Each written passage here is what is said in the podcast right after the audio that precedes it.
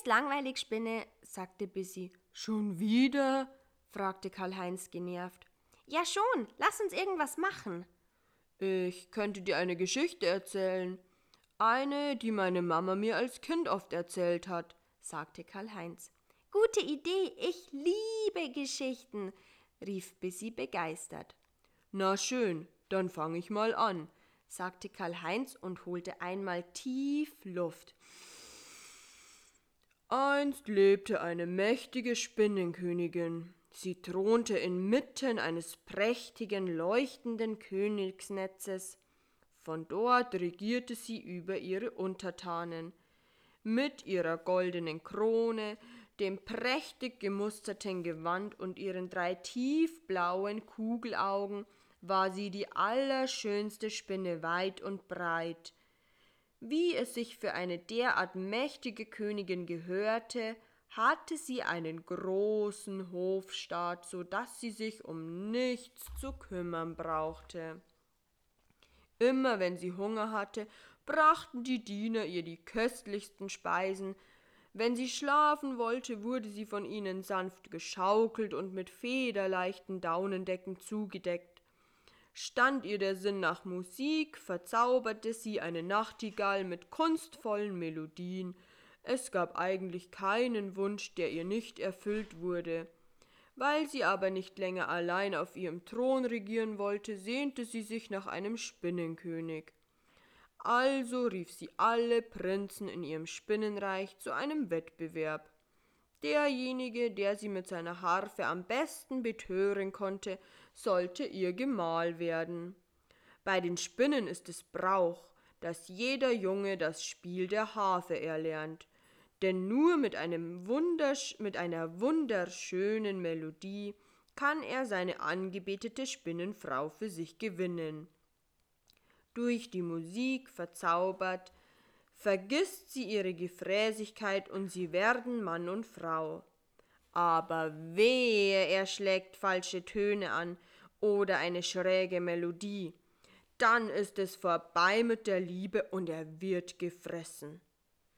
Viele hoffnungsvolle Prinzen machten sich auf den Weg, doch die Königin hatte ein unbestechliches Gehör.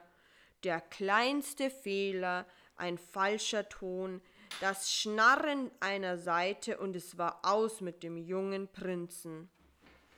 Der letzte Prinz konnte überhaupt nicht Harfe spielen, also versuchte er es mit einer List und bat die Nachtigall, ihr schönstes Lied zu singen.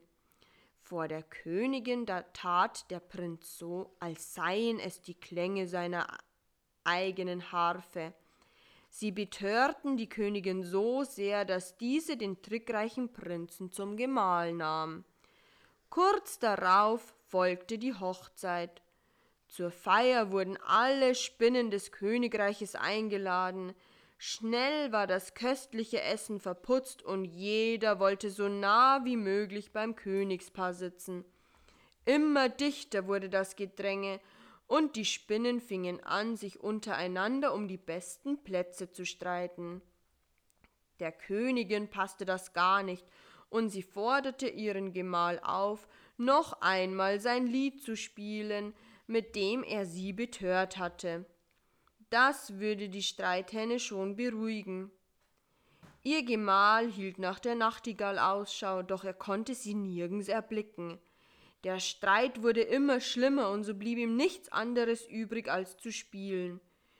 Die Töne, die er der Harfe entlockte, klangen schauderhaft. Es rasselte und schnarrte und quietschte und dröhnte. Der Streit wurde immer schlimmer und am Ende fraßen sich die Spinnengäste gegenseitig auf. Schließlich konnte auch die Königin das Harfenspiel nicht länger ertragen und verschlang ihren Gemahl. Nun saß sie da, in ihrem prunkvollen Gewand auf dem Thron mitten im goldenen Netz und hatte keinen Königsgemahl und auch keine Untertanen mehr. Das war das letzte Fest, das es im Reich der Spinnenkönigin gab. Von da an bis zum heutigen Tag bleiben die Spinnen lieber für sich allein.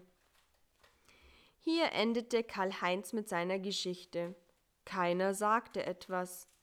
Schließlich unterbrach Bissi die Stille. Danke, Spinne. Danke für diese Geschichte. Morgen erzähle ich dir auch eine. Kurz darauf schliefen beide ein. Karl-Heinz allein auf seinem Sofa, Bissi allein am Netzrand, eingewickelt in Spinnenfäden.